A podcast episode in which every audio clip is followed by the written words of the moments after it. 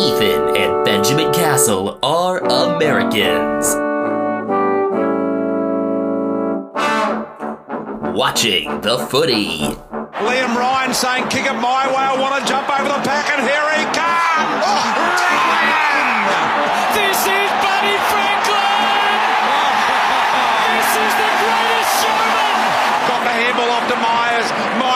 For the lead of Stengle. Gee, they're good. Gee, they're sharp. Razzle dazzle Rioli. Oh, who else? McDonald! Timber! From inside the centre square.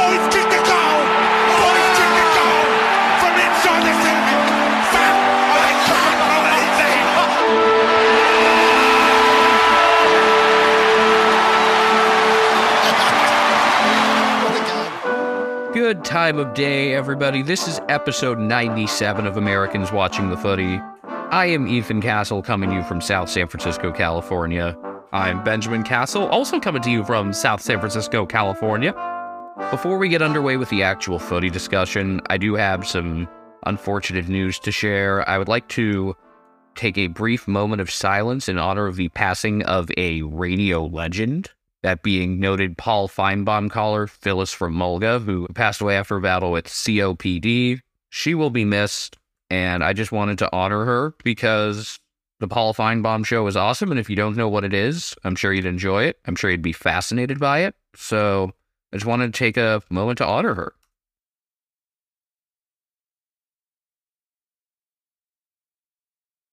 Thank you. Unfortunately, we don't have, you know, any cool mascot minutes silence photos to add, but the Paul Finebaum show, if you don't know about it, I mean, I'm not sure how much American college football has traction in Australia, if at all. think of your like the most exaggerated version of the American South possible, and that is the Paul Finebaum show. It's multiple hours a day exclusively talking about football in one conference. And the callers are characters. And Phyllis was one of the biggest of them. It's four hours, five days a week. It's simulcast on TV. You can just sit there and watch a man answer the phone, basically, and it's awesome. The callers are insane, and unfortunately, a couple of more memorable ones have left us in the last couple years. First, Tammy from Clanton, and now Phyllis from Mulga. Stingray Steve doesn't really call in much anymore, but he does post his own content to various platforms. He's amazing. Highly recommend you check out like some of his OG Mississippi State rants. Basically, if you want to know what America is, that's what America's all about. Oh, yeah. And one time, Apple CEO Tim Cook called in. That's Tim Apple to you because he attended Auburn University. All right, this round didn't really have any like dramatic close games, but there was some drama still. There were some interesting themes that we'll be able to get into. I mean, the biggest drama probably was one of the games on Saturday night. And remember, this round had a little bit of a different schedule because there were only two games on Sunday on Mother's Day. So we had the Friday doubleheader to kick things off. Richmond 16 6 102, defeating Geelong 11 12 78. I'm annoyed that the Cats won't get another crack at Richmond this season because they didn't get to play with a healthy team, and unfortunately, it caught up to them in this game. Then again, Richmond weren't at full depth. Either they weren't, you know, as depleted as they were earlier on, but their younger pieces showed well again. Samson Ryan is continuing to build really nicely, and more about him and his whole cohort later, actually, because that was something that that kind of goes toward the end of the broadcast a little bit. But yeah, this just never felt like a game Cats were going to win, even though there were regularly opportunities for them to get back in it. They could never like get that next goal to really put the heat on. It started with kicking 2 7 in the first quarter and just coming out flat. Giving up the first couple goals of the third was huge. So they went into half down just 10. And then the lead got up as big as 36 couple of times. And just, just frustrating that they're not going to get another chance at them. But that said, Richmond did deserve to win this game. Richmond fought through Geelong having an early advantage in clearances. They were taking advantage of the Cats being flat footed at times in defense and just were better movers of the ball throughout the night. Yes, accurate goal kicking was a big part of Richmond's victory, but the pressure they put on in the midfield made me kind of think that this game still was won in the middle of the ground. I think they kind of won it up and down. Um, defense was not great. Jake Kolodjashnij was pretty lousy. Tom Stewart had a surprisingly sloppy game. On the other side, Tom Hawkins was great, but but Jeremy Cameron was not going to be God every week, and he did not play all that well. And Nathan Broad really put the clamps on him, which I didn't see coming at all. No, I didn't either. I don't think of Broad as being that great one on one guy. I think of him as being kind of a looser defender at times, one of the longer kicks out of the back six. I don't remember him having this good of a game at fullback in a very long time. Maybe he plays as a better fullback when he's clean shaven. Noticed that about him when he came back from his suspension. Clearly got his head on straight. Also, Noah Balta got into things after really getting his ass handed to him in the opening minutes by Tom Hawkins, so a lot of credit there. Balta had been really struggling for a lot of this season. This is the first time really that I saw him start off a game poorly and then work his way back into it. Daniel Rioli just continues to be unbelievably smooth as a ball mover, as well as just starting possession chains, tackling, whatever you need him to do. It's just very seamless. He's one of those dudes where no matter what the occasion is, he looks like he's just so comfortable and like he's been playing around the same guys for his whole life. This was also easily the best game of the year looking further up the ground for one, Dustin Martin, who knows how to rise to the occasion against the Cats. And just like in that 2020 grand final, he kicked four goals, had 4 1 from 19 disposals and nine marks. For a lot of this year, you hadn't really looked out for Dusty as that main threat. And that's really been the case ever since he was moved to full forward for a lot of last year. But he was patrolling the whole ground really well was more toward the end of a lot of chains, obviously, because he was playing more of that 450 game. But he was part of Richmond putting it all together in this one. Also, Ben Miller played his best game of the year by far. I was thinking at some point the Cats would be able to just play an ordinary game and wait for Richmond to fuck up, and Richmond just didn't do that. They didn't beat themselves. Also noticed Rhyan Mansell was really physically ready to take on challenges and just the Tigers didn't give the Cats a lot of room to operate. They ended up with 16 more tackles, although Geelong did record seven more tackles inside 50. A couple other interesting notes about this game. First time since round two in 2020, the Cats had the younger team, was by all of 27 days, but that's a 77 game run, which is historic in itself, and Richmond were the less mistake prone team. Um, unfortunately, Brandan Parfitt didn't rise to the occasion. There was really an opportunity for him, and he did not step up. I don't know what it's going to take to get him going because the talent is obviously there, but we have not been able to see that lately. And it's to the point where, like, I don't know if he should even be in there for however long Patrick Dangerfield's out. Jon Ceglar is just not good. And considering that they weren't facing Tobin and Nankervis or anything, I would have just played Blicavs. I know not having De Koning makes it tough, but they could have made something up in the aggregate there. I just, Ceglar just doesn't have it. Uh, Jacob Hoffer, really solid, able to just stick with guys, never get like outrun or left looking lost. And Gryan Miers was a nice positive for the Cats. Minor criticism, there have been a couple times lately where like he's really trying to get an assist instead of just take a shot himself that maybe he should be taking. But his performance overall has been very nice. He's been one of the best pieces on this team, if not the best, and has been like as far from one of the problems this team has as possibly go. It's just annoying because, like I said, only chance to play Richmond this season unless you somehow land them in finals, which would require a lot of different things to happen. It would require Richmond to continue in good form because they still just stand at three, five, and one. They look a lot better and a lot more disciplined, though. But I'm just that's couple weeks sure to be tough going into face what's suddenly an informed Freo team. More on that in a bit. But talk about the Cats' upcoming schedule. Yeah, Richmond has Dreamtime next. Yeah, they've won 13 straight against Essendon. That is tied for the longest active head-to-head streak in the league with Melbourne over the Suns.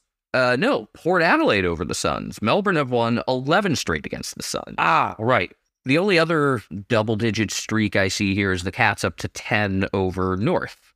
But I'm largely at peace with this loss. It's annoying. You expect that they were going to be a little out of their depth in this one. I still thought it was a winnable game, and it was frustrating that they didn't capitalize on the chances that could have made it into a really winnable game. They needed to do that early, and they didn't. But this isn't one that, you know, it's just, you got beat. Well, you didn't have your healthiest team. at some point over the course of the year, health isn't going to be as good. You know, both teams that made the grand final last year had great health luck generally, and that's just the odds of that happening year in and year out in any form of football. That's just that's just not going to happen.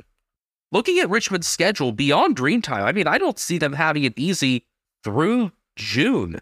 They host Port round 11, and that game tends to deliver in some fashion. Then don't sleep on the Giants. They're being a challenge in round 12. That one is at the show round. They go out west to Freo round 13, has to kill them before the bye, and come out of the bye going to the Gabba. So it's not going to come easy for them. No, but by winning these last couple, they've put themselves in position to get themselves in position to. I, I know I've used that term a lot lately, but I think it's it's been fitting. Unsurprising that Tim Taranto and Jayden Short were possession leaders for the Tigers. Taranto, who I captained again this week, and I was correct in that move, highest scorer on my fantasy team. He had 28 disposals, 13 contested possessions, and 12 tackles. Short with 26 disposals, 9 marks, and gaining 714 meters. Daniel Rioli kicking 1 1 from 23 disposals and gaining 513 meters. Liam Baker, one of his most active intercepting games, 10 intercepts to go along with 21 disposals. Baker is another member of my fantasy squad, and I thought, and I think that's a really smart pickup for me. Braun with 11 intercepts in a 19 disposal game. Kamdyn McIntosh, 8 marks from 19 disposals. Noah Balta also 8 marks and 11 intercepts from 17 disposals. Free kicks in this one were plus 7 to Richmond. Part of that being a bit of a cleaner game, but also you know, not great umpiring either way. Yeah, I thought, look, it didn't decide the game, but a couple of better calls probably helped the Cats get in position to, you know, have an opportunity to make things interesting. And I think you probably could have ex- admittedly expected some of that, just like, you know, with the Tom Stewart bump still on everyone's mind. By the way, calling it a bump kind of like undersells it. Oh, it, it totally undersells it, but that like not just that one in particular, but like any any play that's called a bump that just it doesn't make it sound like a significant problem. Like when you think of bumping someone, what you think of like nudging past them on the street. So that's just the one term doesn't do. what do you call it, like a crash or something? A crash would be a at least a more dramatic term that would get but that would kind of be more emblematic of the incident. He crashed into him and concussed him. I could get behind that. That actually would totally work. Geelong were plus 15 in clearances and plus 11 from stoppage, but Richmond's pressure was higher all night. As you mentioned, Ethan, they were plus 16 in tackles and also plus 17 in one percenters. They were just doing the small things all over the ground. I will say this that they did so well in clearances without Dangerfield is really nice and going to be tough to carry that over to next week. But there are things to take away from this game. This isn't, you know, one of those losses where it's like flush it, never do this again. Like there, there were building blocks. This is not a terrible loss. Looking at those clearances, actually Ceglar was a was a joint leader for the game with six, along with Taranto, Bolton, and Tom Atkins for the Cats. So it was spread out the clearance success for Geelong. Miers, Mitch Duncan had five. Miers and Tanner Bruhn with four each. Bruhn had a really nice fourth quarter. This could have been like a 50, 60 point loss, honestly, the way it was trending. And Bruhn has been a good fourth quarter player. And you, you know, if you're going to be a successful team, you need good fourth quarter players. Mitch Duncan led the team with 25 disposals. He also had a goal and 10 marks. Tom Atkins, 24 disposals, including 15 contested possessions. He was one of those guys who, you know, needs to pick up some of where Dangerfield's out, and he definitely did that. Tom Stewart, I didn't think he did that well defending one on one, but he did rack up his 24 disposals, 11 marks, and 545 meters. Isaac Smith, a goal and 23 disposals. Gryan Miers, two behinds, 21 disposals, 11 score involvements. And I didn't think much of Jed Bews, but he still racked up 10 intercepts to go with his 14 disposals. Also, I don't know if we mentioned, but roaming Brian after the game, you know, I'm not going to watch much of it after a loss, but the clip with Samson Ryan's mom was great. I, I was waiting to to mention that until the end. It wasn't just his mom; it was his girlfriend as well. Of course, Brian was like fascinated by him having a family, which is such an important part of roaming Brian. I also just love the the interaction that he had with Samson Ryan's girlfriend Lily. I believe she said that that Samson's mom was plastered but lovely. I did not notice that part. I just saw the highlight of him with Samson's mom, but the whole thing was fun. You know, it's it's a great segment. As much as people can rag on BT for his commentating style and how you can clearly see his biases for Richmond and Collingwood. When he's on point with his roaming, it's some of the best entertainment in the game. because he enjoys what he's doing, as I've said before. I, I will say there were times late in the game where he was acting like the Cats still had a chance. Like, no, you watched this game, you could tell I was. Also, they're not Collingwood. So I ended up watching a lot of the Coast Clash on delay because I was working pretty early Friday morning, but I honestly didn't miss all that much. We don't have to get into great depth about this game. I've got some interesting things to say, though, I think. So it was West Coast 6 7 43, defeated by Gold Coast 16 17 113. Suns continuing their good form. I mean, I'll take the first and third quarters from the Eagles because, I mean, it wasn't high scoring for the Eagles in those quarters, but they won those two quarters combined by a little bit. They were energized to start the game and coming out of the rooms at halftime, which was nice. And some of the younger pieces were part of that. I mean, I guess Greg Clark is someone that I think of as being younger, even though he's a mature age recruit and is actually 25. But this is one of the games where I really enjoyed watching Clark in particular. He had that a lot of desire to be on the ball to start the second half, and it led to some good things right away. But the Suns continued their good work. They consistently created from intercepts and turnovers, and they took on contests wherever they came in the forward half. Now, the Suns are a good clearance team, but they didn't have to impose their will solely from those clearances. They were able to punish Eagles' mistakes really well and really took the game at whatever terms it came to them. And that's something that I noticed as a quality of some of the best sides in the league. You could see that out of Geelong at times last year when they were playing some of their tougher opponents. Collingwood could certainly do that when they have to close out games late. And for the Suns to do that is a really good sign, honestly. Yes, it came against the Eagles, so take that with however much salt you want, whether it's a couple grains or the entire mine. But it's been a trend for Gold Coast these past few weeks. You know, they did it against Melbourne and nearly won. So all of a sudden, the Suns could be considered to be back in things a little bit. They're four and five, and they've got Q Clash coming up. They'll probably lose that because it's Q Clash. I will never pick them to win one of those until I see them do it. I would have to see them win two in a row, maybe. And then they've got, and then they've got the two games up in Darwin against the Dogs and the Crows. And then coming out of the bye, heck, that game against the Blues at Marvel looks damn winnable, which I didn't think I would say at the start of the year. But it, it's there for them, despite the rough start they had, despite that loss to Freo at Norwood really hurting them. They're playing the right way now, and that's despite Touk Miller still being out. Matt Rowell and Noah Anderson have more than made up for him in a lot of ways. Rowell's tackling and clearance work have both been top notch. Could have captain Rowell this week. No, I have to next week. I guess so. I mean, Rowell was the biggest reason the Suns dominated that second quarter, taking that eight goals to one. And then Noah Anderson is more of the, the freer running player, while Rowell does the work in the guts. Those two were leading possession getters for the Suns. Rowell had 17 tackles in this one. I was trying to count the tackles between him and Reuben Ginbey throughout the game, hoping Ginbey would at least be able to get a win on the tackle count, but Rowell got it in the end. And the other big performer that I noted for the Suns is someone who set a record in this game. Charlie Ballard has been one of the strongest one on one defenders all year. I'm surprised that he wasn't more highly regarded coming into the season. I think, again, that more of the talk coming into the season around Gold Coast defense probably centered around Sam Collins and me complaining that Caleb Graham isn't in there, which I will still complain about. But uh, Ballard won throughout against Jack Darling, although, you know, Darling also broke his arm and kept playing despite it. Yeah, the injury situation for the Eagles does not get better. And also, Jermaine Jones broke his nose. So just more casualties for West Coast. It's become a fact of life.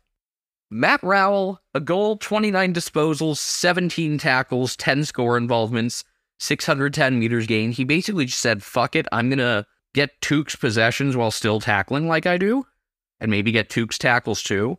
Noah Anderson behind, 27 disposals, 8 clearances. Bailey Humphrey had that game a couple weeks ago where he was just awful and got subbed out. He's back into form, and I mean, inconsistency should be expected with young players.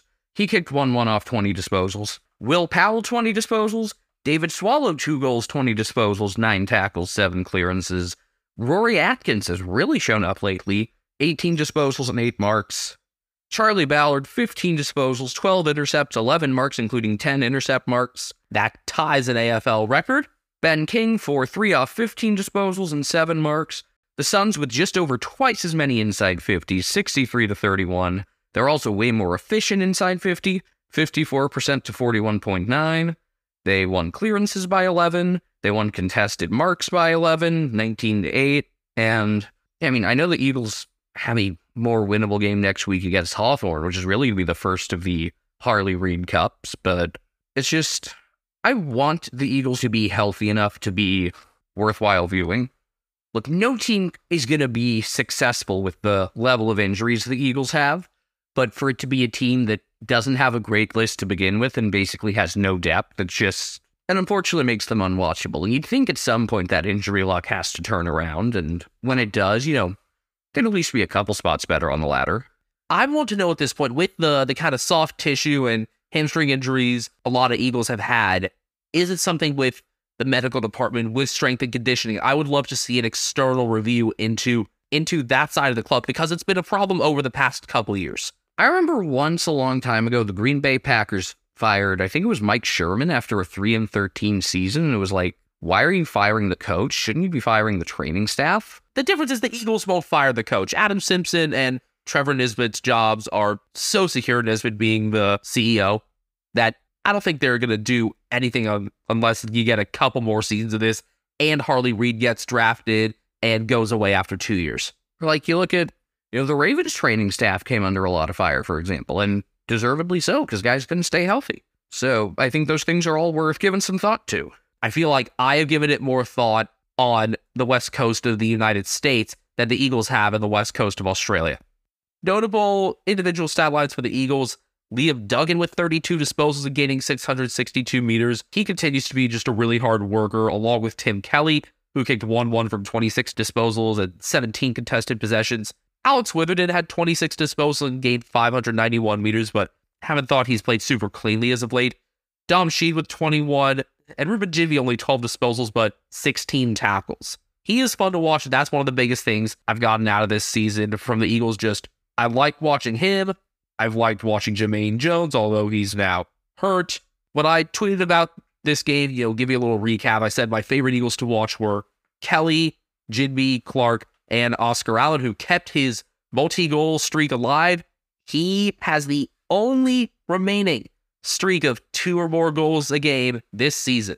Imagine what he could be on a team that is actually healthy and competent. You said something about Kelly's quotes when he was being interviewed at the start at halftime. Oh, yeah. He was just, he was very pissed off.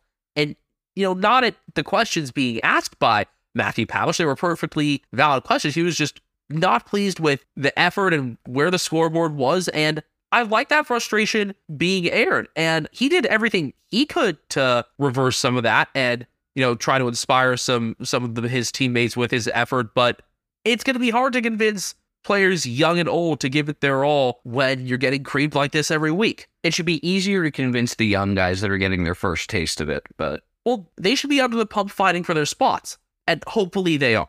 Hopefully that's something on Adam Simpson and the coach's minds. Sydney 13 8 86, defeated by Fremantle 16 7 103. This was your assignment, so I, I'm and you said coming into the round, this was the game you were most looking forward to for the entirety of this nine game slate. Did it live up to your expectations? Not in terms of, you know, down to the wire drama or desperation, but in terms of I learned a lot. Like, I think this is one of those rounds that largely gave you more answers than questions. Most of the questions are like, how's the ladder going to shake out instead of questioning teams? I guess there's still questions about the Swans, but they've been hit hard by injuries. Freo have completely figured things out in the forward group. Luke Jackson's really getting comfortable. I think this was probably his best game yet, and he was damn good a week earlier, too. Well, Jackson isn't the only part of the answer. Josh Treacy adds so much.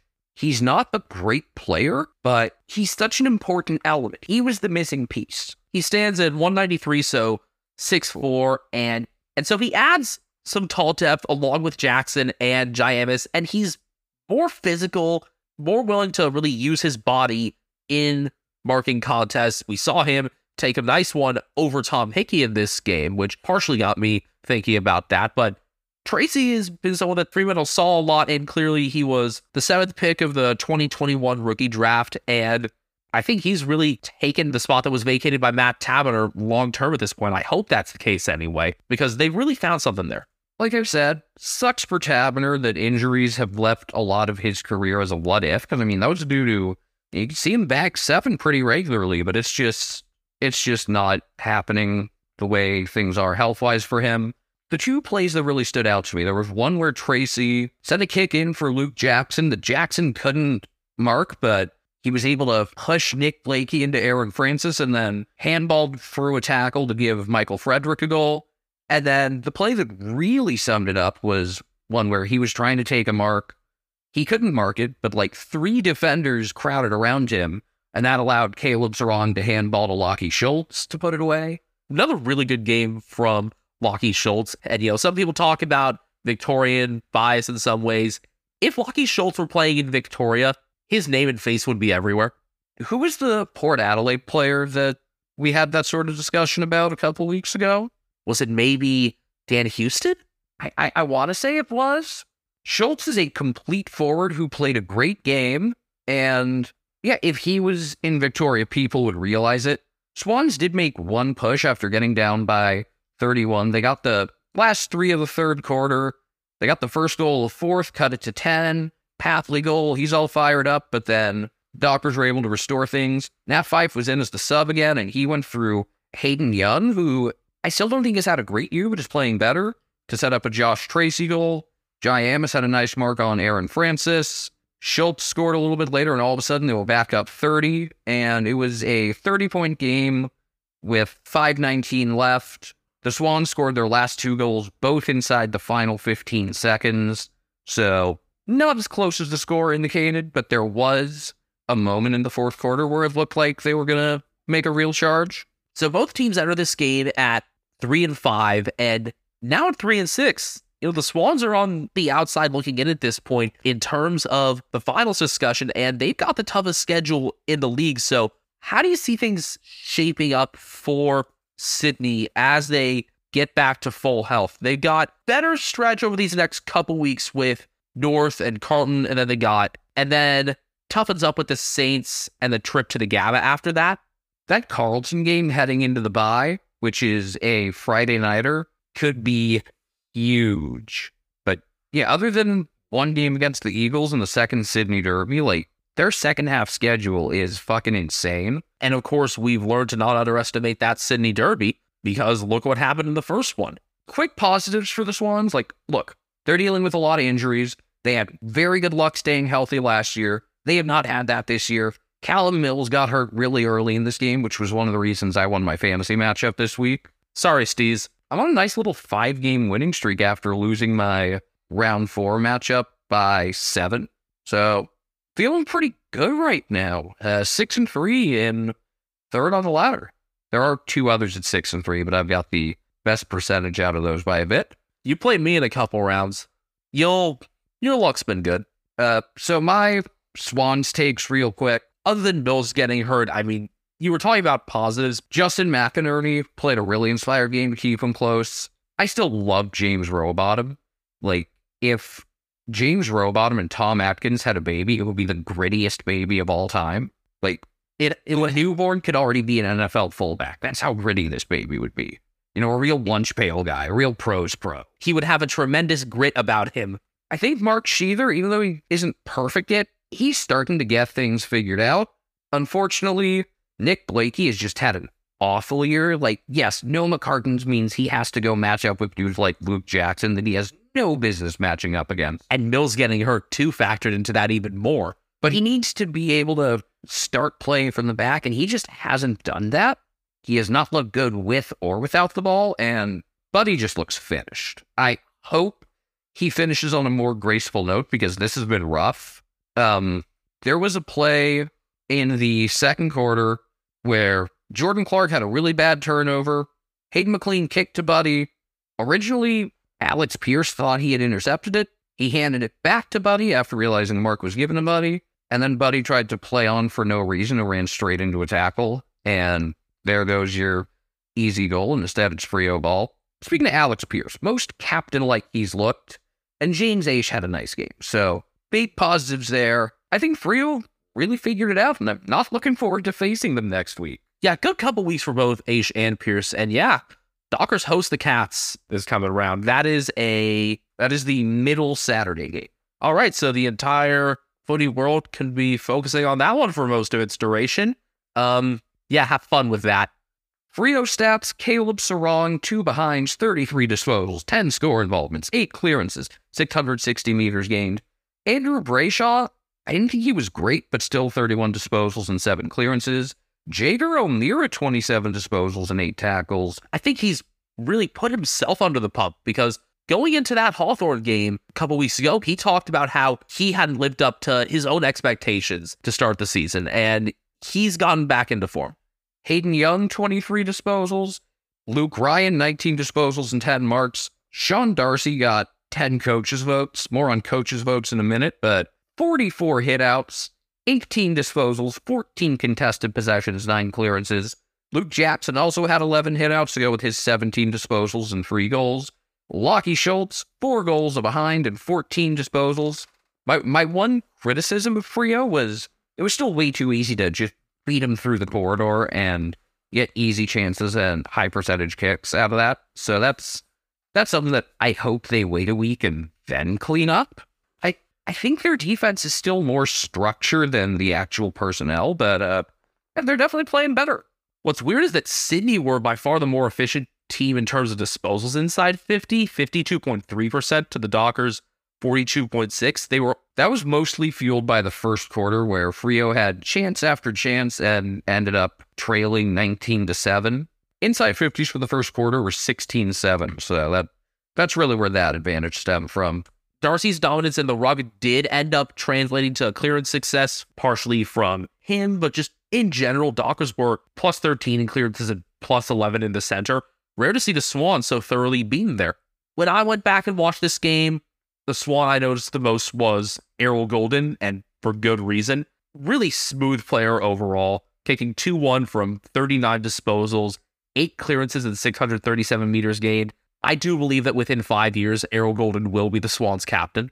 Yes, his numbers did include a share of uncontested possessions, but he played quite well. He was not the reason they lost. Luke Parker with 27 disposals, Chad Warner behind from 25 and 7 tackles. Jake Lloyd ventured forward for a goal, had 24 disposals and 8 marks. James Rowbottom a goal from 23, 15 contested possessions and 9 clearances. That's honestly a pretty typical game from him. Isaac Heaney, 2 goals from 18 disposals. And then Nick Blakey and Aaron Francis had 10 intercepts each, Francis with 8 marks. But as we touched on with Blakey in particular, I didn't think either of them played great games in any fashion. Now, about the coaches' votes for this one. So, yeah, this was fun. This was the first time ever, thank you, Swamp, for this, that the votes were distributed with 10 votes to one player, that being Sean Darcy. So, coaches agreeing on the five, and then the others going 4 1, 3 2, 2 3, 1 4, because Lachie Schultz, Luke Jackson, Errol Gulden, and Caleb Serong each got five votes. I mean, I, I don't know how to judge that. It's just weirdness that it was the same players that got those votes and that so many of them were reversed. I can't imagine that the two J Long coaches talked about this, but they had an interesting mind meld there. Also, this wasn't the only game of the round where only five players got coaches' votes. More on that toward the end of things. All right, this next game does not deserve much attention.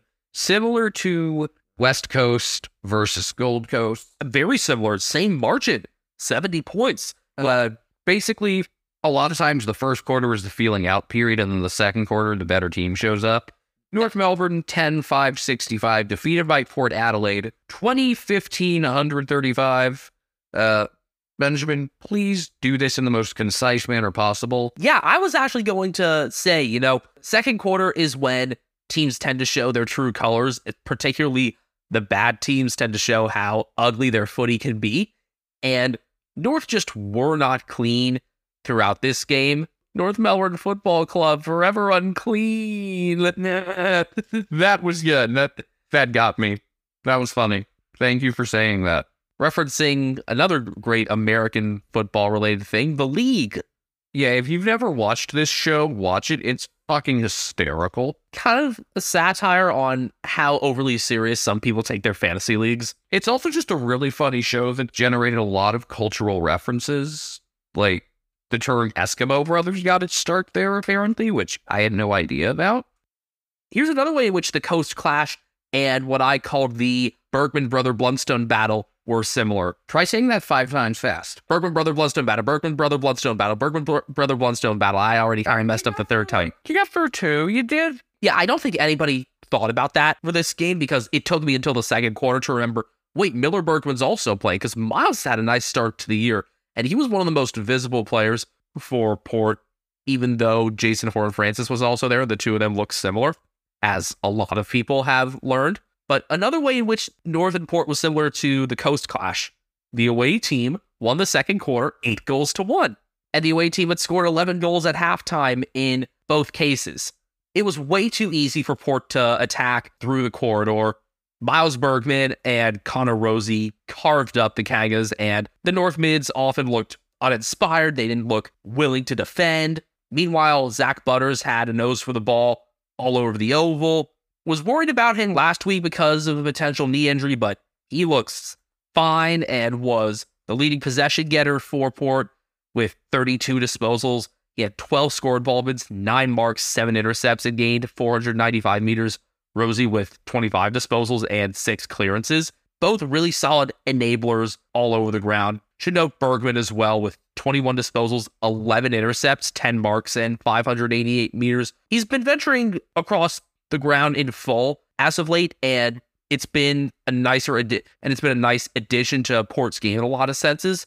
This was just a dominant game for Port as a whole, and I mean, I'm just going to go into the rest of the stats at this point because you got a taste for what else really end up standing out from this game with that. Um, Ollie Wines had a goal to go along with his rectangular head, 22 disposals, eight tackles, and seven clearances. Jeremy Finlayson kicked 3 5 from 20 disposals. Dan Houston also had 20 disposals. Port were the more efficient team with the ball in hand throughout the ground. They were nearly 58% on disposal efficiency inside 50. Again, North looked unable and unwilling at times to defend some of those faster runs, and they hardly cracked 40% inside 50 efficiency themselves. North dominated the hitouts, plus 39 in that, 63 to 24, but Port were plus 13 in center clearances. They committed 13 fewer turnovers. They tackled way more. And Port also tied a club record with 14 different goal kickers, and that's the first time they've accomplished that away from South Australia. I mean, I think that was pretty concise there in my thoughts on that. Just Port did what they needed to do. They've now won six in a row going into a really, really high profile Friday night clash against the D's. You know what? I didn't mention actually that Todd Marshall got concussed. And yeah, that's pretty damn notable. Marshall suffered his second concussion of the year after getting some high contact in the middle of the first quarter. So they're going to have to make up for that. And I think they'll have the pieces for. Charlie Dixon is looking like he should be back, and Ollie Lord had a nice game. And if Jeremy Finlayson can be a little more accurate, that'll be nice for them as well. A lot of the usual suspects were the better players for North, or at least the busier players. I think they were better as well. Luke Davies Uniacke with 29 disposals, 18 contested possessions, and 8 clearances. Jack Ziebell, 27 disposals and 12 intercepts. Jy Simpkin, 26 disposals. And Todd Goldstein, 56 hitouts, 24 disposals, 18 contested possessions, and 11 clearances. So nice to see him doing his thing. It hurts that Goldstein is suffering this much in terms of the kind of team that he's on this late in his career. I really admire him for being willing to stick it out with North. The man deserves better. I was waiting to notice Cam Zurhaar a bit in this game, and I did notice him a bit getting more involved in the third quarter. But uh, yeah, he's not going to think back fondly on this game, especially because Jason Horne-Francis kicked a couple goals, and actually Zurhaar got fined for some misconduct against Horne-Francis as well. Yeah, that was another thing I enjoyed about this game, just Horne-Francis and Port having their way. Horne-Francis did not really do anything to draw attention to himself. He just went up and played good football. which is what he's done the past month plus. I mean, look, sometimes I love drama. I love shit talking. I love shit housery. But sometimes you just want to see dudes go out and do their thing. And this is a situation that really called for that. And he he stood up to it. So great job, Horne-Francis. As always, you can follow us on Twitter and YouTube at Americans Footy. Been more active as of late with the YouTube content that's, you know, not just uploading the podcast audio. I'll see if, you know, there's some shorts material from this past week, maybe. So I guess we could have people in like Gary the Snail, who only like us for our shorts. He only liked me for my shorts. I'm individually on Twitter at BenjaminHK01 and may provide some Eagles takes there from time to time. Ethan's the more interesting Twitter follow, though. I haven't been as active lately, but I'm at Castle Media, and then Brian Harambe, who was running around in here earlier and hopefully made some funny background noise, is as usual on Instagram at cat named Brian. You know, one thing I realized that I could make a short about is Tom Jonas kicking his second career goal, which I didn't mention before the break, but that was his first goal in 166 games, which is the second biggest gap for anyone in league history. Thank you, of course, to Swamp for that stat. And it was uh, 3,248 days since his last goal as well. And he also kicked that off one step. I, had hardly been paying attention to that game, but I saw everyone getting around someone after a goal. I was like, wait, what's going on? And then you texted me, and it was like, oh, shit. I am, I'm not sure how I feel about if you should cherry pick for a goal for a guy that doesn't normally get them, or if it has to happen naturally. Like, well, Tom Jonas is now just one off Jake Kolodjashnij in the career goal count. Because I'm thinking of like Sam De Koning's grand final goal last year, and it's like, oh, the, to- the total vulture goal.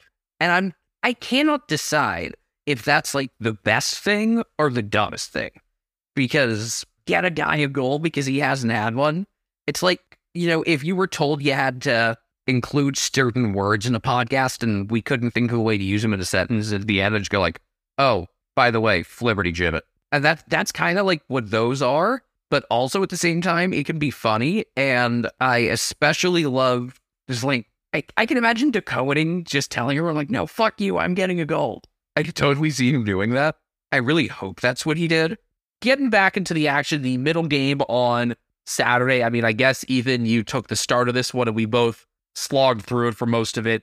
Hawthorn 7 7 49, defeated by Melbourne 15 13 103. It was 35 to 1 after a quarter. It was 54 to 9 at the half. At least Hawthorn had a nice burst out of halftime just to give us something positive from them. What they did do was so smart. I know there's still a ways to go in the season, but their percentage is half a point lower than the Eagles. It's all carefully calculated. If anybody could pull it off, Sam Mitchell. You talk about his coaching genius sometimes. One more goal, and they would have passed them. So smart stuff there.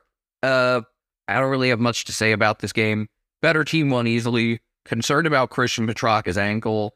It sounds like he'll be able to play through it. That happened right at the end of the game where it got rolled in a tackle by James Sicily, but he played it off as a, as being all right in the interview afterward. And the next day, John Ralph mentioned that Petracca is likely to play on. And again, that's a big one they got this Friday against Port. That's a fun way to start the round coming up.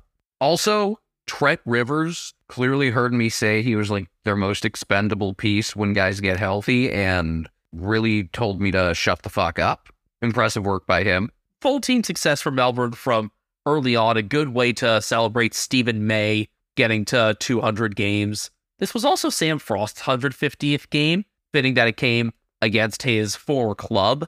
And I mean, we did get a little bit of Frost ball in this one. Not anything super notable, but just a somewhat typical Sam Frost game. In the Freo game last week, you had way more.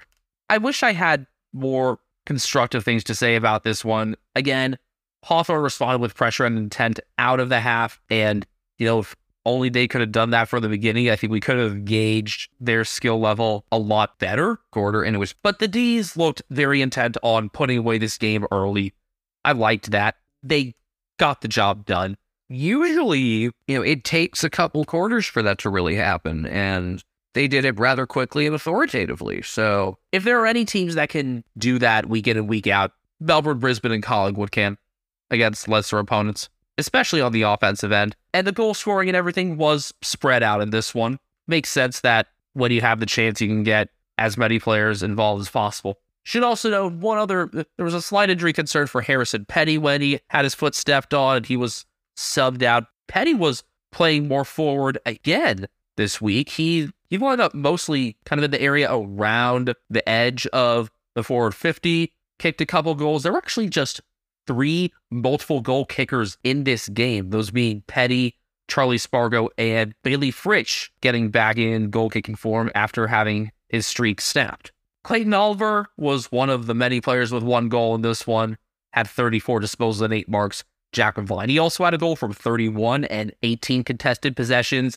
He'd get a lot more recognition if Melbourne's midfield wasn't as deep as they were. I mean, he's probably the third most reliable guy in there after Petracca and Oliver, but, you know, there's a reason those guys get the buzz they do. They're the flashier players. Oliver tends to do more stoppage, Petracca a little bit further along. Didn't kick a goal in this one, but he had 30 disposals, 12 score involvements, five assists, and 584 meters needed. Five assists. That's like a Gryan Miers game these days. That might even be better than some of them. It's like an ideal Gryan Miers game. Trent Rivers matched his jumper number with 24 disposals. He had nine intercepts and a rare goal. And Langdon had a goal for 22 disposals and eight marks. Haven't really fought as much of Langdon this year. Maybe it's because they've had another winger to complement him in Lachie Hunter. What a pickup he's been.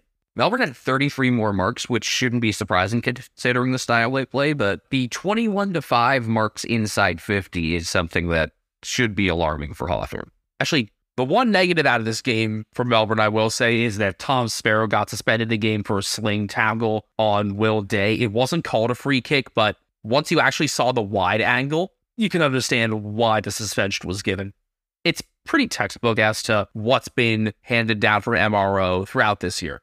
Will Day's been involved in a lot of those dangerous tackles this year, whether he's delivered one or received a couple. Something to watch there, I guess. I don't know, just goes hard at the footy. Will Day led Hawthorn with 29 disposals, Conor Nash, 27 disposals, James Sicily, 27, 10 intercepts, 8 marks, 501 meters, Jai Newcombe, a goal of Hindhaugh, 26 disposals, and Blake Hardwick, 24 disposals. And actually, we just learned that that petty foot thing, that wasn't just precautionary, apparently, because he sprained a ligament in his foot and will be out four weeks at least with that. So, so really some opportunities for a few players to maybe crack their way back into the lineup because he was playing forward. Maybe it's a chance for Ben Brown to come back in. Or if you're looking for another swingman type player, easy way to get Tom McDonald back into the action. Moving on, Brisbane 12 15 87, defeating Essendon 6 9 45. Nice. I know, Benjamin, this was your game. Was, was this game like basically just played in a bowl of soup? I mean, it wasn't wet, but it was quite humid. When I took note of the humidity somewhat early on in this one, it was 77% and climbing because there was rain heading into southeast Queensland for the Sunday. Just not great handling of the ball early on in general. Bombers did force some lines fumbles early on. They brought the heat from the beginning, and I noted that that was how they got to Melbourne in round five, so I liked that from them. Even though the Bombers were more efficient at getting goals from inside 50s and they led by 10 points at the half, 29 to 19, the Lions having kicked no goals five for the second quarter from 15 inside 50s. I never saw this game as one that I really thought Essendon would be able to hold on and win. Zach Merrett said at halftime in his interview that he didn't think his side had control over the game to begin with. I think they were kind of picking up from Brisbane's mistakes. And once the lines came out for the second half, it was clear that they were making an effort to be slower, more deliberate in their movement. You saw better kick mark action from them. Ryan Lester had a lot of good kicks from defense that started some of those passages, and Lester had only played a couple games this year, but he's someone I noted had been that next guy up and has been another good depth piece there in defense. It was Harris Andrews controlling the defensive 50 and Essendon strung to work around him all game. He's at that all Australian form again. And along with the Lions being more deliberate with their ball movement, for some reason, Essendon's pressure didn't return after the half. I don't know if they were trying to stay back and help more in the defensive 50, which was a theme that I saw at times of the first half, but it just wasn't all there. I don't think they'd spent themselves too early. They're a somewhat young side. I mean, they've got who can patrol the field and lay tackles at any time. So I don't really know what it was there. But Essendon really couldn't do anything to change the way Brisbane controlled the pace of the game. From my casual view, outsider perspective, I thought Essendon would not be able to stop Brisbane's big forwards, and sure enough, Joe Daniher ripped him a new one. It seemed like first half Brisbane just did a little bit more beating themselves than anything. Although I know you commented that Essendon's first half pressure was really nice. Yeah, I mean, you look at the scoreline 2 7 19 for the first half. Of course, the Lions beat themselves in some ways there. Looking at a smaller forward matchup, though, Andy McGrath did a good job putting the clamp on Charlie Cameron, which no defender has been able to do all year. Sorry, that's McGrath. Correct. The, the letter T does not exist in in this case, and maybe not even the H. But it was a big game for Daniher. He kicked six one, had nine marks and sixteen disposals. At halftime, did he just feel like the Lions were going to eventually take care of things? Yeah, and that Daniher would be a big part of that. Not just because it was up against Essendon, but because they don't have the guys that can match up with all the talls, let alone any of them really, if they're playing at their best. And Joe was on. I noticed that he wasn't really celebrating his goals though. And I was wondering if that was kind of out of respect for Essendon and everything that they've done for his family. Because I mean, the Daniher family is a storied one at that club. And you see some soccer players doing that where they don't really celebrate a goal if they score against their former club. So just a little point of intrigue there outside the actual game action, I guess. You know, I thought there was a chance that this could have ended up being a situation where Brisbane, you know, they won ugly, but they obviously ended up less ugly. So some more line stats. Unsurprising that Lachie Neale led the way in disposals with 34. Will Ashcroft with 28 and nine marks. That he is so embedded in this midfield as a first year player, nine games in. I still struggle to fully comprehend, but he looks so seasoned. Hugh McCluggage, 26 disposals and 475 meters. He did kick no goals three, which is part of the inaccuracy issues for the Lions early on, but they've more than made up for that. Dane Zorko had 25 disposals and nine marks. Josh Dunkley had 22 disposals, 13 contested possessions. Keidean Coleman, one of his most active games, 20 disposals, 7 marks, and 529 meters gained.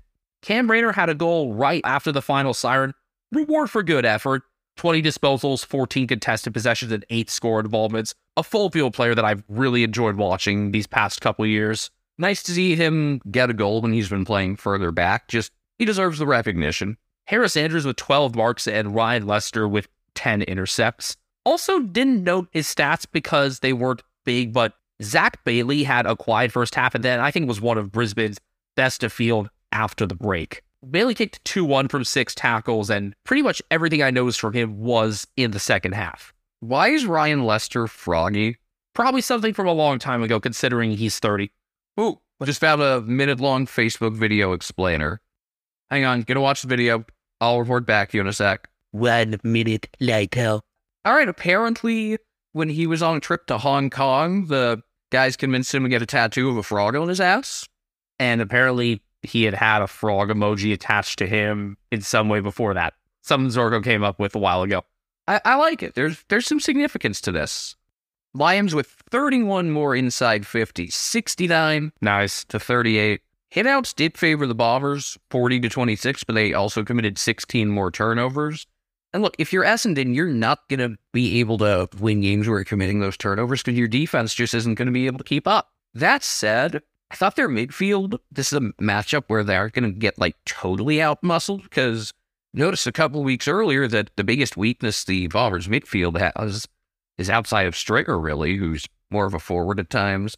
They just don't have like the muscle and physicality to handle some of those. And it's just, if they're wearing down late in games, like, all right, so they don't have a lot of muscle and not a lot of endurance. There's something really lacking physically there. Mason Redman had 30 disposals and 10 intercepts, game 568 meters. Zach Merrett behind, 23 disposals and 7 clearances. Will Setterfield, 23 disposals, 485 meters. Dyson Heppell, 21 disposals and 11 marks. Um, I also noticed a lot of people ripping on Nick Hind, which is unfortunate. I think it's just one of those you know, someone has to be the actual defender, and that ain't him, clearly. He's been good as the sub when he's been able to have a more flexible role, but it just hasn't worked for him actually being that defender. Maybe that's where you'll find a steadier spot for Hayne Baldwin, who was in for his first action of the year. So while the Lions were running away with their game at the Gabba, what was a slog of a first half at Marvel Stadium made way for one of the most watchable and back and forth second halves of the year thus far. Carlton 8 11 59, defeated by the Bulldogs 11 13 79. But as Ethan will tell you, the scoreline is not indicative of the way this game flowed at all. Yeah, the game as a whole, I think you could easily argue that Carlton lost this in the first half. Halftime score Carlton 1 4 10, Bulldogs 4 4 28. And yet, after that, and after trailing 42 to 11 in the third, the Blues actually made a game out of this and even briefly took the lead on a couple of occasions in the fourth quarter. I remember, I think it was Sam Walsh's goal that gave them a two point lead for the first time. It was a four point lead. They were down two at the time. Ah, okay. But I remembered that it was Walsh, and I wasn't watching the game all that closely. But yeah, this this game was kind of bizarre. I didn't think the Dogs played all that well. Clearly, they played well enough. I thought Carlton were just better at beating themselves, where once again, you have shit where guys just are like kicking off the wrong side of the foot and stuff and just badly missing snaps. That sounds like a Harry McKay thing. Oh, it wasn't just him, though. It was the whole team. Otlaw, who I really like, but did not play well in this game, was pretty much all their forwards except Charlie Curnow, who just largely got held in check. Um, Liam Jones had another really nice defensive game. And First game back against the Blues for him. The Bulldogs midfield was just generally better. Bontempelli and Liberatore were way better than Cripps. Cripps had a pretty quiet game. Every time I looked toward this game, I was actually looking down at it because the Lions game was the one on Fox Sports 2. I noticed Tom Liberatore doing something contested. And the goal that he had to give the dogs back the lead with just over seven and a half minutes remaining, I'm surprised that wasn't, you know, the defining moment of the game because the Blues got the lead back through Charlie Curnow. That was one of the times that Charlie had a more advantageous one on one matchup. Yeah, Alex Keath, I thought was probably the weakest link for the Dogs in this game. He really didn't take any advantage of being taller in that contest. But the Dogs ended up pulling through between Naughton and Arthur Jones, who hit the go ahead goal with 617 left. Had it not been for something AM or maybe even five something at that point, I would have gone so loud and cheering for the fact that it was Artie Jones that gave the lead. I love watching this guy. There are two types of football fans those that enjoy Artie Jones and those that don't. No, those that have Artie Jones on their team and those that want him on their team. Dan Straight, he's the fucking best. That's that's really all there is to it. Uh, and then he had a really important handball to set up the next goal. He got the assist on just a, a short handball that got Bailey Smith in stride, and he scored a long goal to put the dogs up eight points. And at that point, I was ready to put the Sharpie on this game. For good measure, Jamarra Ugle-Hagan, who had had a pretty quiet game to that point, scored off of an Aaron Naughton setup. That's Artie Jones' best friend, Jamarra Ugle-Hagan. Maybe he was inspired by Artie's performance. Charlie Curnow had a chance to get it back within two goals with 314 left, but kind of rushed his kick, which really summed up the night for the Blues.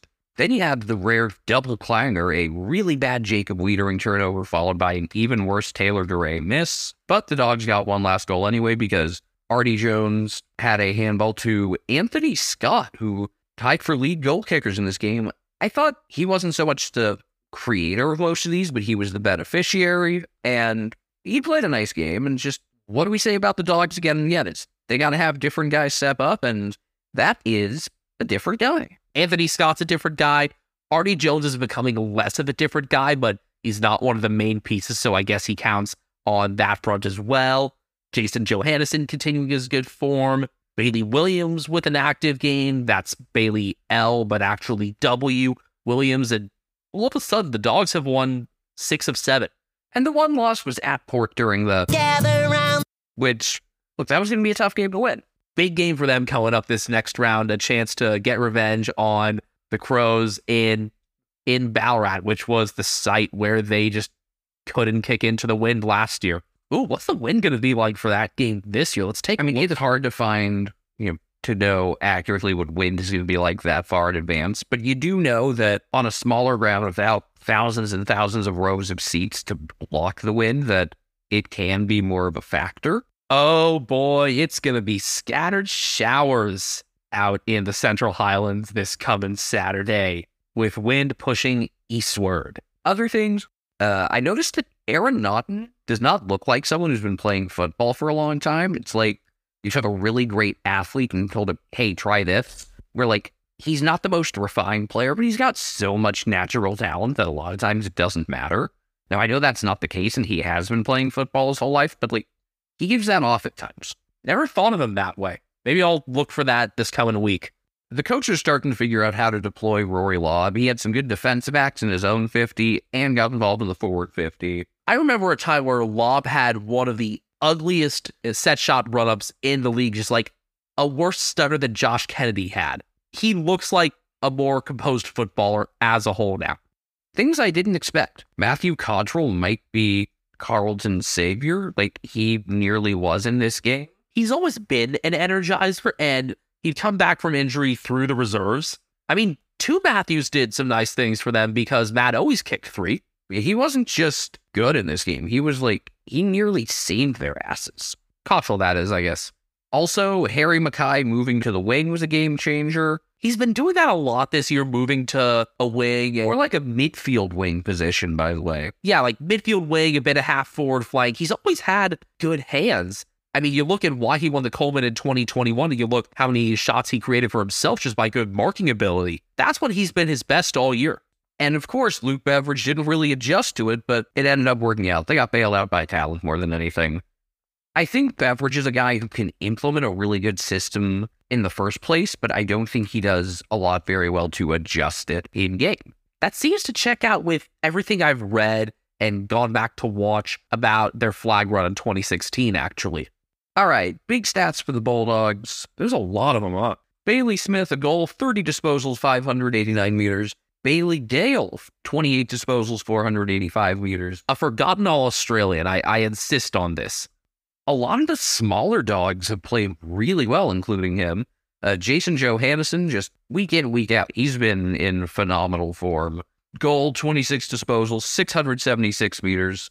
Tom Liberatore, holy shit, Goal, 26 disposals, 14 contested possessions, 13 clearances, 9 tackles, 478 meters gained. That's probably a three vote performance. I think so. Bontempelli was also quite good with 25 disposals and 9 tackles, and again, did a really nice job limiting Patrick Cripps. Although that was by committee, he had a big role in it. Ed Richards, 25 disposals, 10 intercepts, 10 marks, 483 meters. I said that he would really benefit from having Liam Jones playing alongside him. We're seeing that. Caleb Daniel, 23 disposals, 8 clearances. Bailey Williams, a behind, 22 disposals, 12 marks. Tim English did not have a great game. Marc Pittonet did a nice job on him. I mean, English was still involved, but wasn't super pivotal. I believe you tweeted out that it looked like he was playing with oven mitts on. Yeah, he just couldn't mark anything, and that's part of the way. This was this was a sloppy game. Like they're playing this under a roof, not in like a downpour. Pittonet helped the Blues win hitouts 53-38. Dog still won clearances 44-36 and won tackles 64 to 51. Apparently they lost one percenters 68 to 56, which just doesn't add up with the visuals of this game, but were there a lot of spoils and smothers that the Blues had early on, maybe? That, that could have been it. I don't know. I sometimes that's also just a misleading stat. Some stats are just meaningless. There are times at which I think one percenters really do matter, but I wish they were divided up a little more sometimes when you're looking at those stats. The leader in ranking points for this game was actually Sam Walsh with a goal, 29 disposals, 8 marks, and 622 meters gained. Matt Kennedy behind, 27 disposals and 8 clearances. He was actually allowed to play more freely in this one, and he ought to be allowed to do that because he's good. I don't know why Michael Voss tried to shoehorn him into a defending role for a few weeks when he belongs as a follower. Sam Docherty had 26 disposals and 8 marks. Nick Hello Newman with 23 disposals. Adam Saad, woof, thank you, 23 disposals and 13 intercepts. I guess Cottrell and Owies didn't have huge stat lines, but the Mats nearly won this game for the Blues. I think you could chalk this one up to, you know, they just they got too far behind and ran out of gas. Could be one of those. They're now four, four, and one, Carlton. And um, they don't have it easy for the next five games. They got Collingwood next week. That's the Sunday afternoon game on seven. They go to the SCG for the Martin Margaret game Friday, round 11. They got the next Friday. That's going to be my birthday game against the D's for round 12. Then they got Essendon and the Suns before the bye. They can really be under the pump here. Uh, a guy that I actually met earlier today, or I guess yesterday at this point, is probably not pleased looking at that upcoming schedule. So, one of my jobs, I teach a third, fourth, and fifth grade class for the Sunday school at one of the synagogues in San Francisco. And we had this paddle boating and picnic event out at Stowe Lake and Golden Gate Park in San Francisco. But I noticed while I was out on the water that there was a guy with a Golden Gate Roos hat. And so I saw him back on the shore and asked him about it. He's a Bay Area native, but had lived in Melbourne for a time. And I talked with him about his blues and just what I saw with that game that they had just played and where they'd been struggling this year. So, uh, Noam, hope things get better for them. I'm still not a huge fan of them, but I like that they're not boring. Like when I was first introduced to footy, I saw them as just like, all right, boring uniforms, boring song. They have been a really interesting, chaotic team. Was this just a game all around where the coaches let them play and the deeper team won? No, because Voss did make that adjustment to put McKay on the wing, remember? I guess, yeah, but that's something that McKay could have also done instinctively. I think it's happened a lot this year. No, I think it was an actual coaching adjustment. I'll have to look for how Voss might respond to in-game trends these next few weeks heading into the bye That Adelaide 19-7, 121, defeating St. Kilda 10-9, 69. Noise. So I had said for a while the Saints were due for a game where one of their opponents kicked straight, and the Crows certainly did. Uh, 6 2 for the first quarter, 10 2 for the first half. It was also definitely St. Kilda's weakest defensive performance of the year. Dougal Howard got taken to town by Taylor Walker a week after Asava had played really well against Walker. Walker kicking Walker kicking five straight, part of that good kicking accuracy throughout the game. It was just a matchup that didn't favor him. Tex ended up being just too physical for him, I think. I think it was that simple, yeah? Yeah, his sex was on fire for this game for sure. Also, the Saints missed some relatively easy shots, which got some awesome reactions out of Ross Lyon. There was one with a bad Anthony Caminiti kick. That was his first game back from suspension. He didn't do a ton.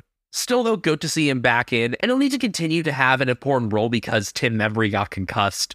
Ended up knocking himself out, going for a mark late in the third quarter. His head hit the turf hard, and you knew it right away. So, right as they're about to get back Max King, Membrey's out again for at least a week. And what really sucked was seeing him like struggle to balance when he was being helped off. And then he kind of like told the people helping him off, like, no, I got this. It was the whole thing was weird and unnerving. It just like is a reminder of the seriousness of head injuries. Because this one looked pretty severe right away, whereas others, you know, it's like you find out after the fact a dude's concussed. Now this was this was obvious from the beginning. Yeah, I was not fun. I was impressed early on by a number of the younger pieces for the Crows. It was Patrick Parnell's first game back. He was a late in for Nick Murray, and he had a fun game to watch, playing mostly in the back third. Plays above his size and above his age, plays way above how he looks because he looks 13, which is something that the commentators noted after the game as he was giving out those mini shares. He looked closer to be the age where he would be excited to get those mini shares from players rather than playing in the AFL himself. He also took a hanger early on over Jack Higgins that got me really excited for just seeing him back and being so willing to attack the ball. That's a theme for the Crows youngsters. They don't hesitate at all to attack the ball. Parnell's like that at the back. Jake Soligo and Luke Pedlar are like that from the midfield going forward. Soligo ended up getting a lot of action all from contests in this one the Crows' movement was just really sound. They were creating a lot from the back, and they did a great job in general getting the ball out of contest to space. And that was a team thing. I noticed Soligo on that front, Chayce Jones continuing his good form. I tweeted out that in about half a year of game time from the very end of last year into the first nine rounds of this year, my opinions on Chayce Jones went from asking what exactly is his strike to damn, he moves the ball well for halfback. And he can be one of their full field players as well. He's got a good eye for the goal, but the Crows structure was there, and the Saints defense couldn't keep up for this one. It wasn't just Dougal Howard. They, in general, were overwhelmed by how much the Crows won the ball and were sound with their movement. They were strong inside 50. Disposal efficiency there was 64.2%, which is superb. The Saints just 42.9% there. Perhaps trying to move a bit too quickly for their own good at times. Just they were due for a crap game, but I'm more impressed with the Crows than I am disappointed in the Saints. I thought Wayne Milera uh, might only be 25, but he delivers like a real veteran presence there that totally changes how the team plays and is a really welcome addition when he's healthy. And I think he's finally back up to his full form. And I think just the theme of the older guys complementing the young core was the biggest trend in this game. You saw it with Taylor Walker as well. I mean, yes, Walker had those five goals, but it wasn't just him getting the chances for goal. It was spread out between a lot of the younger players. Izak Rankine with a couple. Josh Rachele bounced back really nicely after we and a lot of other people questioned whether a game in the twos would do him good. I'm glad he worked it out at the top level. I mean, this to me was very reminiscent of the way the Crows just dominated from the outset in the opener against Carlton going from contest to space like they did, full team effort. If there were doubters from them for these past couple weeks just because they were a bit down, they were playing more difficult opponents, but they played to their strengths again. The question now becomes obviously, can they do it out of state? They go to the they go to the Central Highlands this week. Looking at their next three road games, Central Highlands this week to play the Dogs, at the Suns, and don't sleep on the Suns, and Collingwood at the G out of the bye. They also host the Lions round 11. Their schedule is going to be really fun the next few weeks. Jordan Dawson a behind in 33 disposals. Brodie Smith a goal, 32 disposals, 9 marked, 731 meters. Wayne Milera at 26 disposals. Lachlan Sholl behind, 26 disposals, 8 marks. Patrick Parnell, 25 disposals and 9 marks, one of which was way colder than the other 8. Rory Sloane, 25 disposals. Mitch Hinge, 23 disposals, 8 marks, 566 meters. Rory Laird got subbed down at the start of the fourth quarter, but should be good to go. Was just a precautionary thing after being hit in the chest, I think. He should be fine for next week. He had 22 disposals and 9 tackles. Lachlan Murphy, a goal, a behind, 22 disposals, 8 tackles. Izak Rankine, what a welcome addition he's been. He just adds so much with his speed and creativity. Two goals off 20 disposals. Walker's five goals came with 16 disposals. Also, for the game, the Crows controlled possession to the point where they had 92 more disposals. And they just they didn't let the Saints suck the life out of the game. They didn't let Ross Lyon do Ross Lyon things, other than like the animated reactions. That was the one really Ross Lyon thing he did. Saints stats of note. Unfortunately, Matt Crouch did not play in this one, but Brad did and was very active again. 30 disposals, 16 contested possessions, and seven clearances. I guess it made it easier for his parents to cheer on the Saints, maybe? I don't know. I'm disappointed that we didn't get to see both of them. Hunter Clark had 25 disposals, Jack Sinclair 23, Jack Steele 21, 15 contested possessions, but ended up being taken out of the game late after a knee knock, so something to watch there. Seb Ross had 19 disposals and 8 tackles. Notice a couple errors from him. Jack Higgins did kick three goals straight from 18 disposals and 8 marks, but also got stood on by Patrick Parnell. Mason Wood kicked two goals from 18 disposals and 11 marks. Rowan Marshall had 49 hitouts and eight tackles, continuing to be that active first rate rough while still retaining his identity elsewhere, which is a good thing to see from him. That I know that was a concern that we had as you know one of many things that we were concerned about with the Saints going into this season. Collingwood 18-12, 120 defeating Greater Western Sydney 7-13-55 to close out the round really two main takeaways for this game. Are they Mason Cox and Jordan De Goey? Uh, no. Well, actually, no. And I've got three now that I look at it. First off, nobody knows what the fuck a high tackle is anymore. You can just grab a dude around the neck sometimes, and that's just okay. I think sometimes umpires are hesitant to pay high tackles because they're looking for players lowering their knees, especially, you know, topical when we're talking about Collingwood because that's a very Jack Ginnivan thing to do. I, I get that, but this was just kind of this was kind of over the top. No, that this wasn't a particularly well umpired game. It didn't impact the result clearly. Collingwood were due for a blowout win, and GWS were due for a lopsided defeat. Their previous biggest margin in either direction this year, the Giants, was 21. And yeah, Mason played a great game. He was involved everywhere, and it was just really rewarding to see, especially after all of the really strange injuries he's had. Because again, he doesn't have normal injuries. It's not just like, oh yeah, he pulled his hamstring. It's something ridiculous has to happen. And he ruptured his spleen. Also, great that this came after the 60 minutes piece.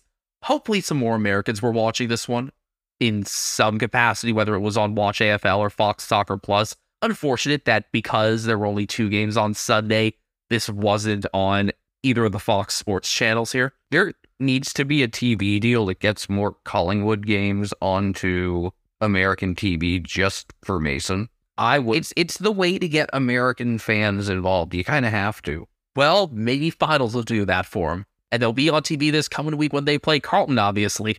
Other than that, the only other thing that really was worth noting uh, Jesse Hogan didn't have issues kicking, but Xavier O'Halloran did. And Bobby Hill had a really cool dribbler early in the game. You knew he was going to get a couple. That, that was the opening goal. He knows just how to.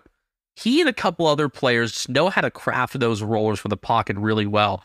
I could only imagine the kind of reaction Eddie Betts had in that moment. He was the boundary rider for that game, and he's just had some great interactions with Bobby Hill over the years. That first interview that he did with him, I forget if it was before or after one of the Pies games, but just the love that he has for supporting his fellow Indigenous athletes is awesome. We need more guys like Eddie Betts, just in general. I noticed uh, Jason Gilby posted about how cool it was talking with him as well, and I don't think Jason Gilby's Indigenous. No, he's just a milkman. One of the most interesting things about this game, Bobby Hill is a starting point for that also because Collingwood's first four goals were all scored by former GWS listed players.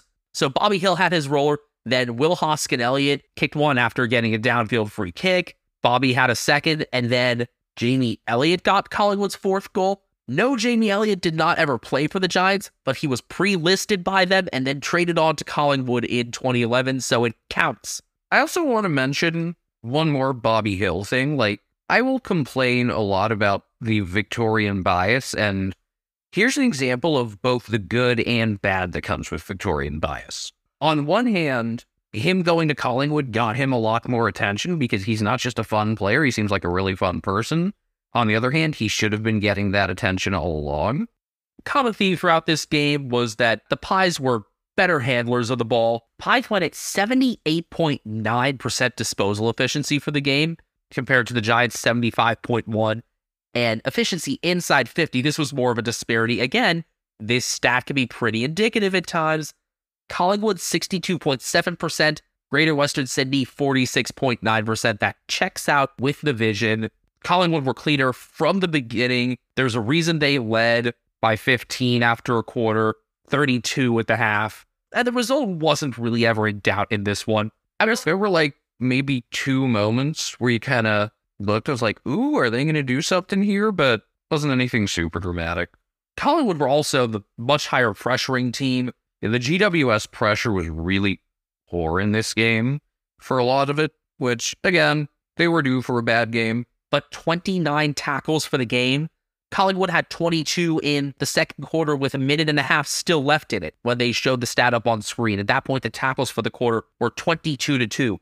Any team can pressure. I'm surprised that Adam Kingsley's Giants were doing that. I don't expect that to happen again. The Collingwood individual stats, because we gone over the team stuff. Nick Daicos with 41 disposals and 539 meters gained. He just casually gets 40 so many times. Tom Mitchell with 36 disposals and nine score involvements. Collingwood fans have had so much fun watching Mitchell be a part of this extremely deep midfield and his touches being way more meaningful than they were these past few years at Hawthorn. And even though I'm by no means a by no means a Collingwood fan, I'm enjoying seeing that as well, just purely as a footy fan. Josh Daicos goal from 26 disposals and nine score involvements. Steele Sidebottom with 25 disposals, John Noble 24. He's been a player that I've just noticed make smart decisions throughout the game this year rather than showing up purely in clutch moments. I imagine he'll have a clutch moment against the Blues because he tends to do that. Taylor Adams had 20 disposals and 10 score involvements, but I mentioned that DeGoey and Cox were the biggest performers in this one. DeGoey a goal from 31 disposals, 9 score involvements, 7 clearances, and 496 meters gained. I described him as a can't miss accelerator of the ball on Twitter, and that's just what he is at his best. And Mason Cox, I'm a proud American saying this 2 1 from 24 hitouts, 19 disposals, and 9 marks.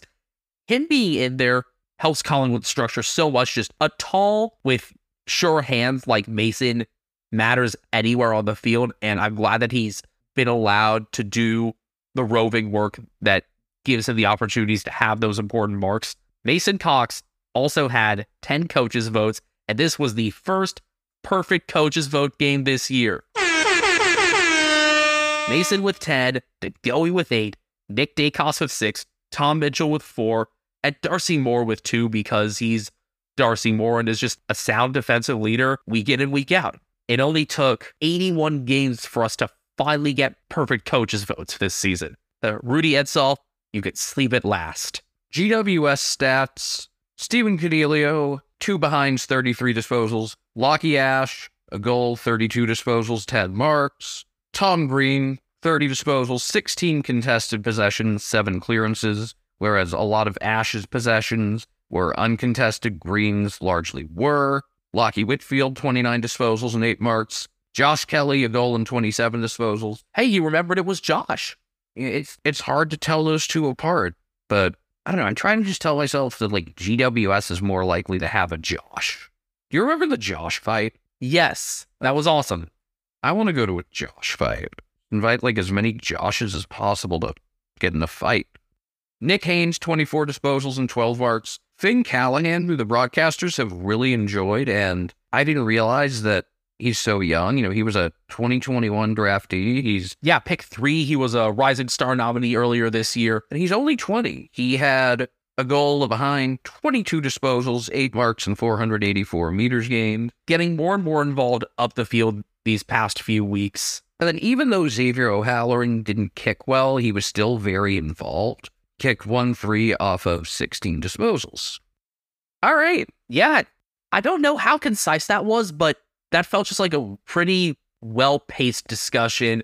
You know, there weren't any down to the wire things where we really had to go play by play to the end, but just good talking points. But uh we're gonna close this out as we do with all of our round recaps for home and away with our nominees. So mark of the week. Last week's winner was Mattaes Phillipou over Darcy Tugger and in front of Miller Bergman. Phillipou was also the Rising Star nominee this past week about damn time. Your nominees this week Josh Treacy over Tom Hickey, and then two, one each way in the Crow Saints game on Sunday.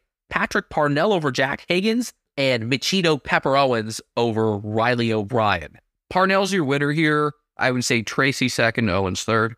No quarrel with that whatsoever. Again, Parnell looking so young and being on the small side, being able to take that leap over any player, even if it's one who isn't that big in Higgins, that's just fun. And he got good hang time on that. Yeah, Parnell's small. He's 178 centimeters and 76 kilos. So that's 5'10, 168 pounds. That's very small for an AFL player. Goal of the week, round eight winner was the Brody Mihocek goal. I don't think you need to describe it in detail. It's just the Brody Mihocek goal. If you haven't seen it, how have you not seen it? Is that the clubhouse leader for goal of the year? Or is it no? Because Ashcroft the week before was really good too.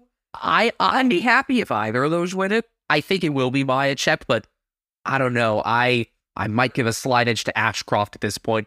None of the goals this week will top, you know, what we had around six through eight, but we still had good ones. So, Ethan, what are the nominees? You got Paul Curtis with North's first goal of the second half, I believe it was. Yeah, that was.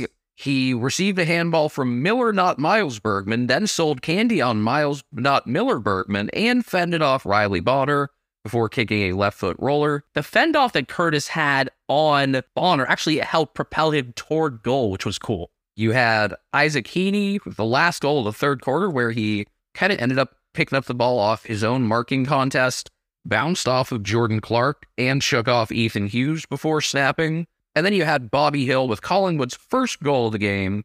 the first goal of the game, period. A roller at a 73 degree angle, which that's my pick. I completely understand that from the fact that it was an awesome kick. He didn't end up creating the scoring chance himself. It was Steele Sidebottom and Jack Crisp keeping that play alive on the boundary. I love those complete plays as awesome as Hill's kick was. So I actually gave my vote to Isaac Heeney for this one, but I will have no issue with Bobby winning this as I expect him to. The reason I really like the Hill kick is first off, that was by design. You got to have balls to do that. And second, the way he kicked it, he only hit like the very top of the ball with the underside of his boot. So, like, there was clearly a lot of intent to what he was doing. Oh, by the way, speaking of the Brody Mihocek goal, he blew away the record for margin of victory in the goal of the week competition. Marcus Bontempelli back in round 15 of 2014 had 92% of the votes. Mihocek had 98% this week. That's like that's like a West African election result. All right, finally, main character. I think you had a lot of worthy candidates for this round. Last round, nothing was that good. Your winner was inaccurate Sunday kicking. Teams combined to kick 54 78 on Sunday of round eight. And even though Essendon had the best goal to behind ratio, they kicked 2 6 in the last. So I'm going to read off what I believe are honorable mentions and then give the winner. What the fuck is a high tackle? You had that Collingwood fan who looked like Jesus. They showed him a number of times, just got good reactions out of him. He was waving a flag. He looked like like he had just crawled out of, you know, hiding in a hole for a while. Uh, you had Joe Daniher for scoring six on Essendon. We learned a new term this week. Dacking. Yeah, in America we just call that pantsing somebody, but you had Aaron Cadman getting pantsed by Nathan Murphy, then hitting Nathan Murphy, and Murphy gets a free kick out of it. Our winner, though, is going to be a different ass crack moment. It's the Luke Jackson goal where he got his pants pulled down and scored anyway. I loved that whoever was calling the game, can't remember off the top of my head, someone on the broadcast team called it a cheeky finish. Yeah, Nick Blakey pulled his pants down, and I guess you could call it holding the ball, but I didn't think so. Didn't stand out to me. I just thought he was able to Work through it, yeah. yeah, he was able to work through the tackle and kick the goal and then promptly pull his pants back up. I think pants altogether could be the main character, but I'm going Luke Jackson in particular between him playing well, the importance of this game, and the pants goal. I don't mind that. In a lot of other circumstances, had we not had that moment, I would have been shocked that Joe Daniher wasn't the main character kicking six against his forward team. But that game was over pretty quickly in the second half, while Sydney and Freo was much more of a compelling watch, at least into the fourth quarter. And Jackson's deserving of being a main character for a good reason with what he's done the past month. That's all for our round nine recap. Uh, these next two rounds, just you look at the actual list of matchups, and it's going to be really spicy. And I'm really excited for it. This round was like, it looked kind of spicy on paper, didn't end up being, but like I said, it was a round where I think we learned more than, you know, leaving with more questions and answers. These next couple rounds, though, are juicy, particularly round 10. You got the uh, Yartapuulti versus Narrm opener to start off the Sir Doug Nicholls round, and it doesn't really slow down from there. The Dogs out in Ballarat against Adelaide, Dockers Cats, Dreamtime, Q Clash, Carlton versus Collingwood. I mean, we'll go through them all, obviously, in our next episode, which will be our 98th. That's almost 100. Don't forget, we are on Twitter at Americans Footy. I am on Twitter at Castles Media. I am on Twitter at BenjaminHK01. If you didn't know by now, our last name starts with a K. A lot of people still get that wrong. Like, even when you tell someone, like, yeah, my reservation is Castle with the K, it's like, I don't see it. Did you look under K? This happens way more than you'd think. And Brian Harambe is on Instagram at cat named Brian. All right, bye, y'all.